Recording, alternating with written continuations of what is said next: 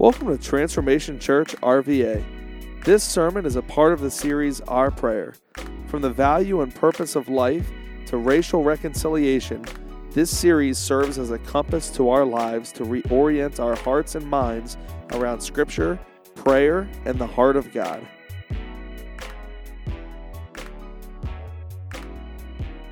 Colossians chapter 4, 2 through 6. And I want to talk to you about the topic prayer renewed. We are in a we're starting a series this month called Our Prayer where we spend uh, the month of January talking about renewing our minds and hearts and reorienting ourselves around what matters to God. And we start every year with this same message because I think prayer is so important. And I want us to renew our minds and hearts around prayer. Next week, we're going to talk about the vision for 2021. Where is T Church headed? What does God have in store for Transformation Church? And then uh, the week after that is Sanctity of Life Sunday. So we're going to talk about how God values life. The Sunday after that, we're going to talk about mission and how God values mission. And then the last Sunday of this month, we're going to talk about racial reconciliation. And a matter of fact, a good new, good new friend of mine, um, David Bailey, will be here speaking that Sunday. It's going to be a phenomenal Sunday. I really, that's the last Sunday of this month, so I really hope you're here.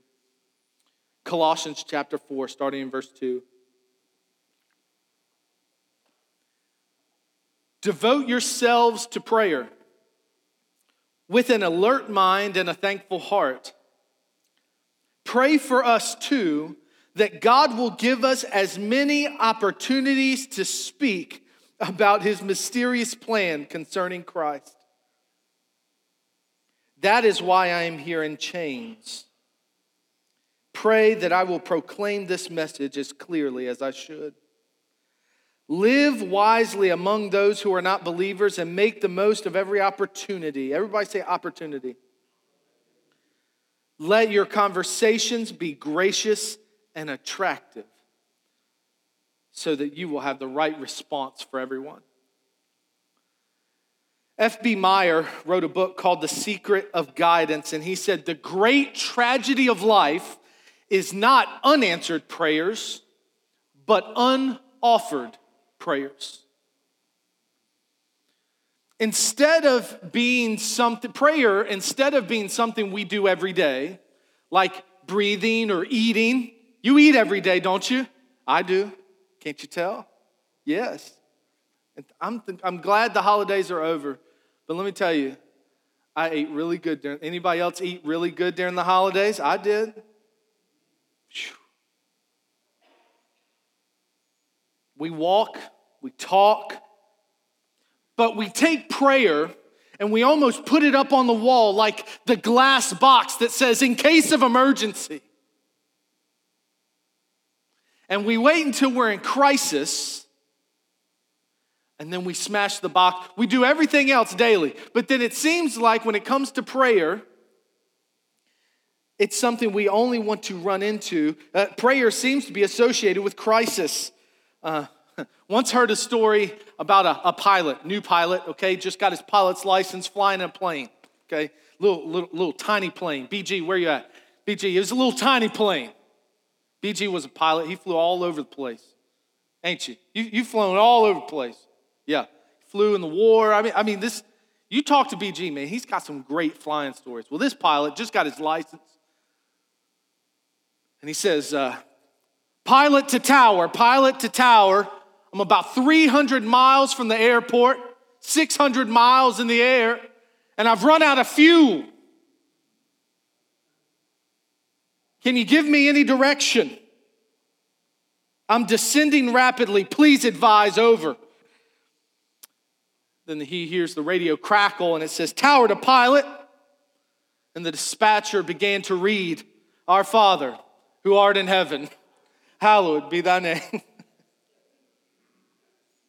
Prayer is, for the most part, an untapped resource, an unexplored continent where untold treasures remain to be unearthed. And just to, the, the very, uh, what is very important for you to understand is you cannot really be a good Christian and not pray. You cannot really be a good Christian and not pray. So I want to look at four things this morning about prayer and what prayer should look like. Prayer is the pipeline of communication between God and his people, between God and those who love him. Do you love him? Yeah. Number one, pray with persistence. Look here in verse 2. It says, Devote, everybody say, devote yourselves to prayer. In some versions, it says, Continue earnestly in prayer, or in the original language, it means, it says, Continue steadfastly in prayer. The word translated continue steadfastly is actually translated one word. It can be translated persist in, adhere firmly to, remain devoted to, or to give unremitting care to. It's this picture of dedication. Of the 10 times this word is used in the New Testament, four of those times it was in reference to prayer. Um, Jesus, uh, well, in other words, persistent prayer is not an option for the Christian. Persistent prayer is not an option for you. It should be a characteristic of your walk with the Lord. Two of the most instructive parables I wrote down here. Luke 18:1, Jesus says this. Jesus was persistent. He said in Luke 18:1, now he was telling them a parable to show them that at all times they ought to pray and not lose heart. Luke 11:9 says, uh, is where we find this promise Ask, and it shall be given to you. Seek, and you shall find. Knock, and it will be open to you. Each of those verbs are in the present tense, active voice, and could be translated keep on asking, keep on seeking, and keep on knocking. There's a persistence that should be marked in your prayers. Now, a lot of us will just give up. You ever pray for something and it just doesn't happen right away? or it hadn't happened at all. Pray for restored relationships, or someone to come to know the Lord, or whatever the case may be for you. Persistence can be hard in prayer. Some people just give up easy. They quit because they don't feel like praying. The joy is gone, the feeling is gone. But we know we're not supposed to live by feelings, right? What does the Bible say about the heart? Do you know what the Bible says about the heart? The heart is the most is, is more deceitful than all things and is desperately wicked. Your feelings will lie to you. George Mueller, uh, really great prayer war, warrior, uh, made, said this. He said, It is a common temptation of Satan to make us give up the reading of the word and prayer when our enjoyment is gone as if it were of no use to read the scriptures when we do not enjoy them, and as if it were no use to pray when we have no spirit of prayer. The truth is that in order to enjoy the word, we ought to continue to read it. And the way to obtain a spirit of prayer is to continue praying. The less we read the word of God, the less we desire it. Hear this the less we pray, the less we desire to pray. We need to be persistent in prayer, number one. Number two, pray with passion. Verse 2 continues devote yourselves to prayer with an alert mind. Paul here, an incredible prayer um, example, a guy who prays, he believes in prayer. He's saying to be vigilant and watchful, which means we should be persistent and passionate in our prayers. Jesus was passionate in his prayers. S.D. Gordon wrote a book, Quiet Talks on Prayer. He said, How much prayer meant to Jesus. It was not only his regular habit, but his resort in every emergency, however slight or serious. When perplexed, he prayed. When hard pressed by work, he prayed. When hungry for fellowship, he found it in prayer. He chose his associates and received his messages upon his knees. If tempted, he prayed. If criticized, he prayed. If fatigued in body and weary in spirit, He had recourse to his one unfailing habit of prayer. It didn't matter what was going on in Jesus' walk on this earth, his immediate diversion in all things was prayer. There was no emergency, no difficulty, no necessity, no temptation that would not yield to prayer. Let's look at it. Luke 3 1, at his baptism, while he was praying, heaven opened. You remember this story? John the Baptist is baptizing Jesus. And, and John, when he raises, you can almost picture, raises Jesus up out of the water from being baptized. And the Bible says the sky opened and a dove came out of the sky. You remember this? Passionate prayer opens heaven. In Luke 6 12, before he called his disciples, he spent the whole night in prayer. Prayer, passionate prayer, gives us direction. In Luke 9 29, at the transfiguration, and while he was praying, the appearance of his face became different and his clothing became white and gleaming. Passionate prayer enables us to experience the glory of the Father. And hear me, you will look different. You will respond different. Some of us respond in anger and fear and, and aggression and anxiety. We respond this way because we are not spending time with the one who can cure all of that. God is not anxious. God is not depressed. God is not angry. God is not uncertain. You will be what you hang around. Okay, let's go home. You will be what you hang around. And the more you spend time in passionate prayer with the Lord, it will reshape how you operate. You will look different. You don't like the way your walk looks, you don't like the way your Christian walk is looking, you're not spending enough time with the Lord. And that is not on your preacher or your small group leader, that's on you.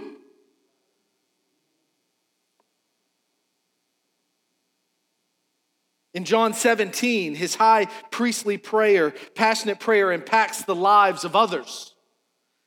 Matthew 26, 39 at the Garden of Gethsemane. It's only through passionate prayer that we can pour out our hearts to God. In Luke 23, 24, he hung on the cross. Even in his death, he uttered a prayer. A life lived in passionate prayer will enable us to maintain that spirit even in the most difficult of circumstances.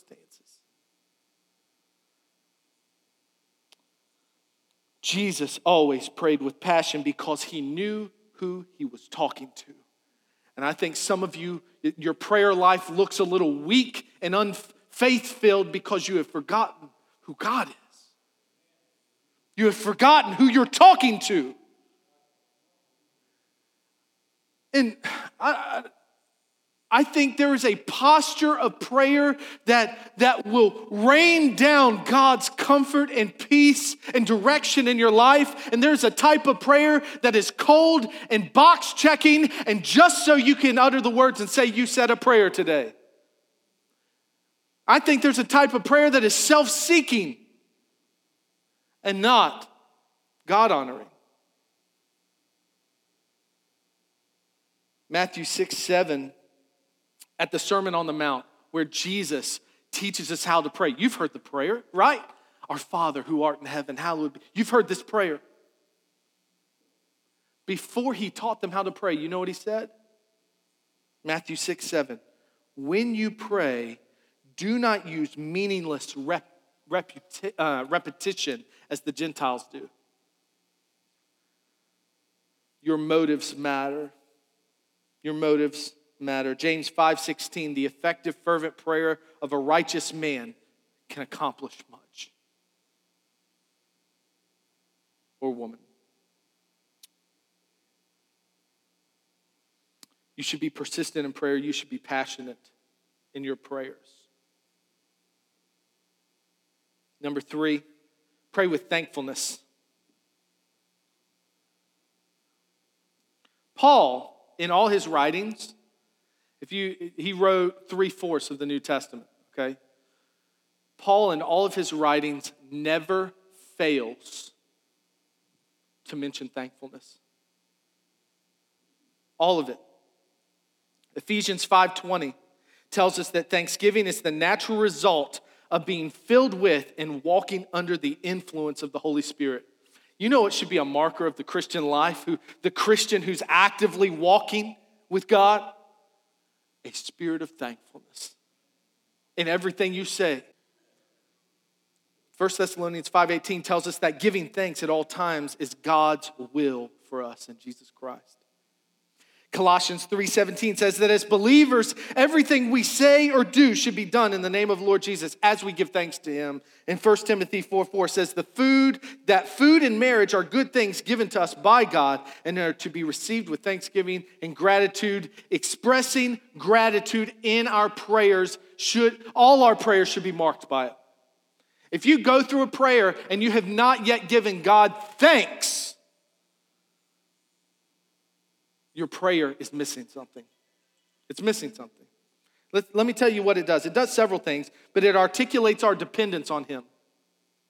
You know what giving thanks does? It means it, it wasn't your doing, it was His. So giving thanks drives us towards dependence on Him. It demonstrates relationship, it communicates gratitude and a proper attitude, and it generates, because we're being dependent on Him, it generates humility.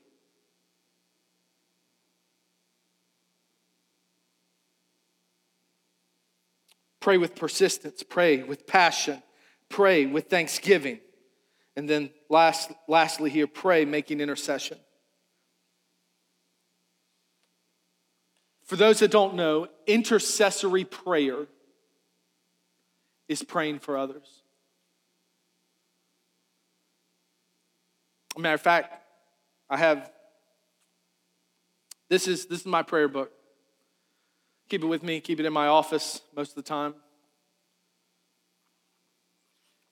Inside the very front page of my prayer book here, I, I call it the book of intercession, but first, uh, 1 Timothy 2 1 says, First of all, I urge you that supplications, prayers, and intercessions be made for all people. Ephesians 6:18, praying at all times in the Spirit with prayer and supplication. To that end, keep alert with all perseverance making supplication for all saints. Psalms 106, 23. Therefore, he said he would destroy them had not Moses, his chosen one, stood in the breach before him to turn away his wrath from destroying them. You know what that story is? God told Moses he was going to, to destroy Israel. He was sick of them fed up. Side note, you know who I don't want to irritate? The God of all creation. The God who speaks things into existence. Not a guy I want to get on his bad side, okay? Moses, hearing this from God, hit his knees in intercession. Scripture said it right here. Had not Moses done this, his chosen one, he stood in the breach before him to turn away his wrath from destroying them. Intercession matters. I don't know if you know this, but did you, uh, did you know uh, Jewish folk in Israel can actually fax in their prayers to the, mailing, the wailing wall? Did you know that? Yeah. You can do that. And I think many of us treat prayer the same way. Um, we expect someone else to do it, but God is calling us to intercessory prayer. I could go through a whole list here, I don't have time. But I'll read you Hebrews 7:25 that says, "Hence also he is able to save for forever those who draw near to God through him, since he always lives to make intercession for them." You know who who the writer here is talking about? Jesus. The ultimate intercessor is Jesus, who is constantly living in intercession at the right hand of the Father for you.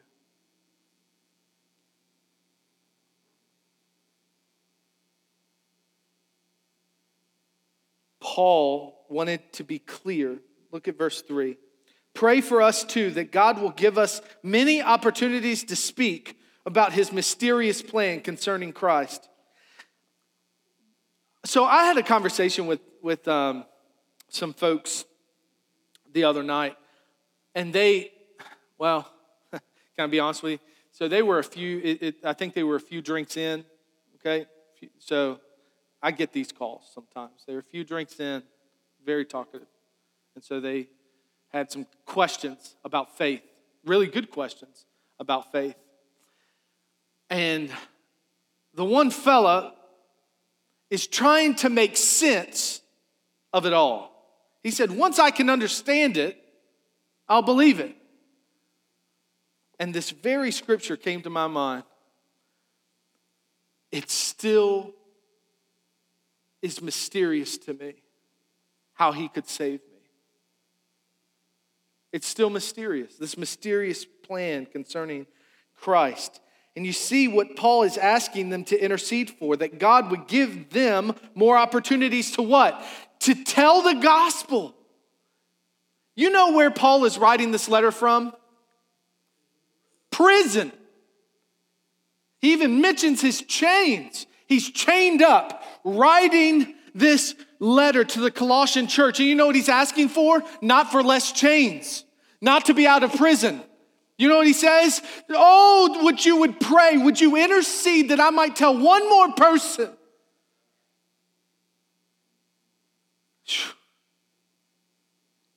Now just look at your life. Just let the word of God lay on you for just a moment. Here is Paul in prison, begging not for deliverance, but begging for the deliverance of people.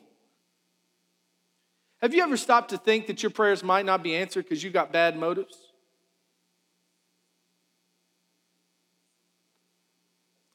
That may be too real for you this morning. But I'm telling you, check your motives. Check your motives when you pray. Why are you praying the things you're praying? And honestly, Paul wanted their prayers to be in accordance with God's will, not simply after the greedy desires of someone who's living in this world. His motives were different. So let me ask you this question. I wrote this question down. How many of our prayers are directed at the expansion of his eternal kingdom rather than the expansion of our petty kingdoms.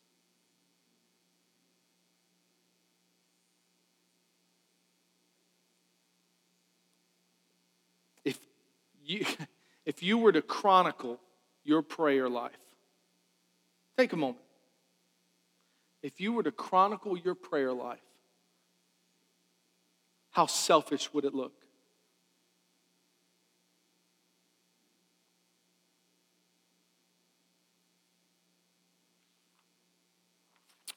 I'm going to let you sit under that one for a second.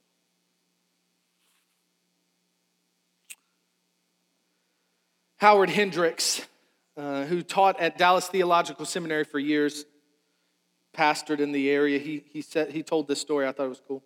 Years ago, in a church in Dallas, we were having trouble finding a teacher for a junior high boys class. The list of prospects had only one name. And when they told me who it was, I said, You've got to be kidding. Have you ever not joined a Sunday school class because you knew who was teaching it? okay, that's a bad joke. Okay. But I couldn't have been more wrong about that young man. He took the class and revolutionized it. I was so impressed, I invited him to my home for lunch and asked him the secret of his success. He pulled out a little black book. On each page, he had a small picture of one of the boys. And under the boy's name were comments like having trouble with arithmetic, or comes to church against parents' wishes, or would like to be a missionary someday and doesn't think he has what it takes. This old pastor, this church said, I pray, this, this, this guy teaching the Sunday school class said, I pray over these, those pages every day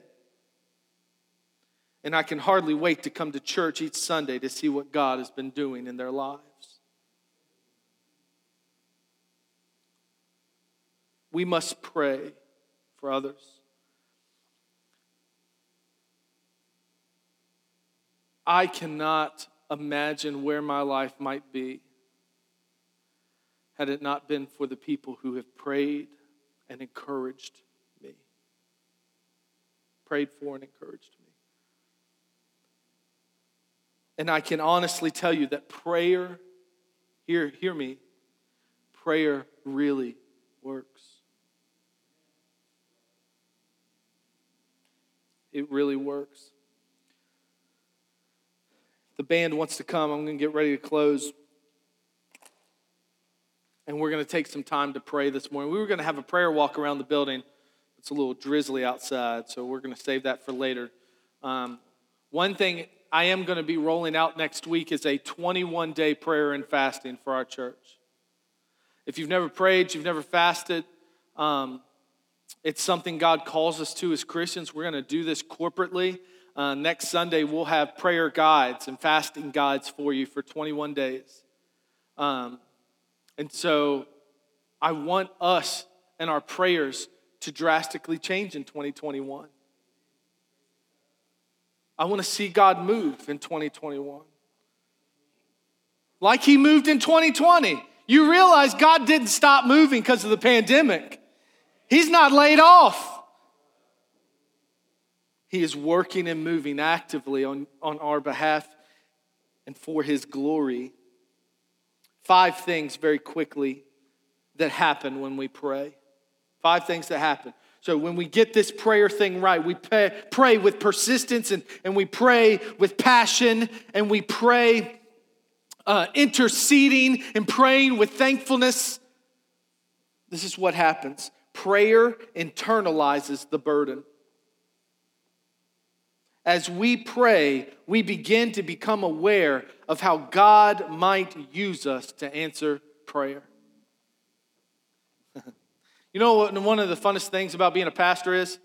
You have people come up to you and say, Hey, you know, Pastor, we really should be doing this. I seen it. I, I see a, a need here. And then I say, Well, maybe the Lord's calling you to it, brother or sister. Oh, no, no, no, I don't, I don't want to do it. I just, I just, hear me. When you start praying, God will start showing you how you're going to be a part of it. It deepens our ownership of the burden and our partnership with God. Number two, prayer forces us to wait. How many of you like waiting? Nary a one in here. Part of praying is always waiting for God. John MacArthur said there's a tension between boldness and waiting on God's will. That tension is resolved by being persistent yet accepting God's answer when it finally comes. Instead of getting frustrated with God because it's not on your schedule, prayer forces us into God's timetable. There's a, there's a song, uh, the, the chorus, the last line of the chorus says, Even when God's four days late, He's still on time.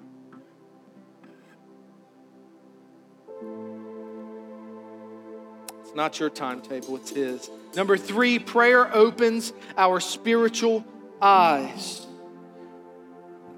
It enables us to see what God is doing, to see the things we were blinded to without prayer. That's because prayer is communication. We speak to God, God answers us, speaking to us and showing to us. I would encourage you to, in your prayer time, as we start praying and fasting next week, pray and then wait. Read some scripture, listen to some worship music, spend some time in prayer and wait for God to answer. You'd be surprised how He might. Number four, it aligns our heart with God's heart. Number five, Prayer enables us to move forward. So let me ask you some questions. What does your prayer life look like this morning? Are you persistent in prayer? Are your prayers passionate or lazy? Are they filled with intensity and fervor, or are they weak, timid, and lacking faith? What about gratitude? How much time have you spent thanking God for all He has done for you? And here's a big question Who are you praying for? Is there anyone in your life that you are praying will get saved? Are you praying for missionaries overseas? Is there a burden on your heart to see God's kingdom expand and to see His will be done? We need to take stock of our prayer lives today. It is transformative. You will look different, and I can assure you the God we pray to is a God who hears, who understands, and He wants to hear from you. As they worship this morning, I encourage you to, con- to start praying. Maybe get you a prayer book.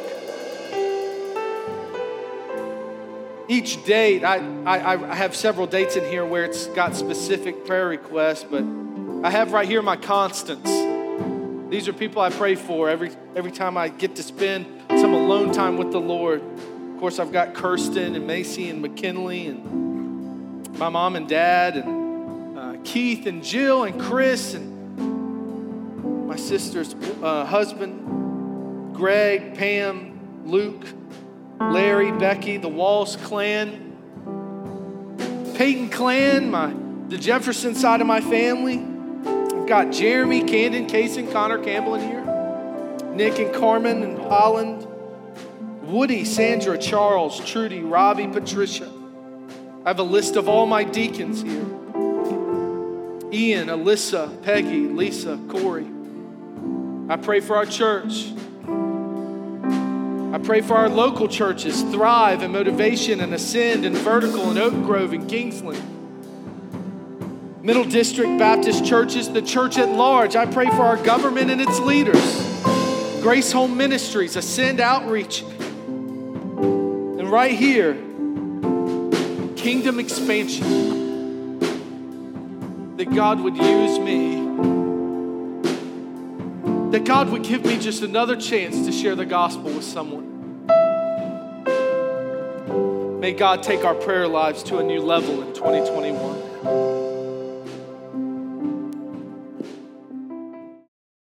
Thanks for streaming this audio from Transformation Church RVA, located in Richmond, Virginia. For more information, check out our website at www.transformationrva.com.